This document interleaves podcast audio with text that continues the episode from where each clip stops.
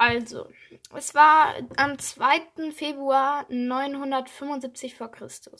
David beobachtete eine fremde Frau beim Baden. Um die Frau handelte es sich um Basteba und sie hatte einen Ehemann. Und der Ehemann hieß Uriah und war mit seinem Herren äh, im Krieg gegen die Ammoniter. Äh, am 2. Februar 975 v. Chr hatte ähm, abends David ein Dinner geschmissen und hat halt auch Basteba eingeladen. Und sie ist halt die ganze Nacht über bei ihm gewesen bis morgens.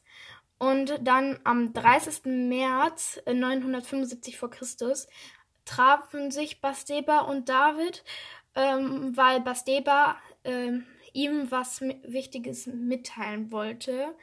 Ähm, und dann am 25. August 975 vor Christus ähm, hat halt, äh, also ist ihr, also ist Bastebas Bauch immer dicker und dicker geworden.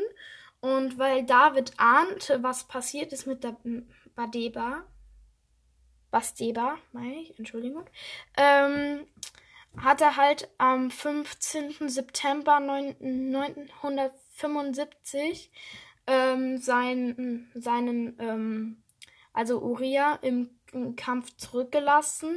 Also sollten seine Männer äh, ihn, ihm in Kampf, im Kampf zurücklassen.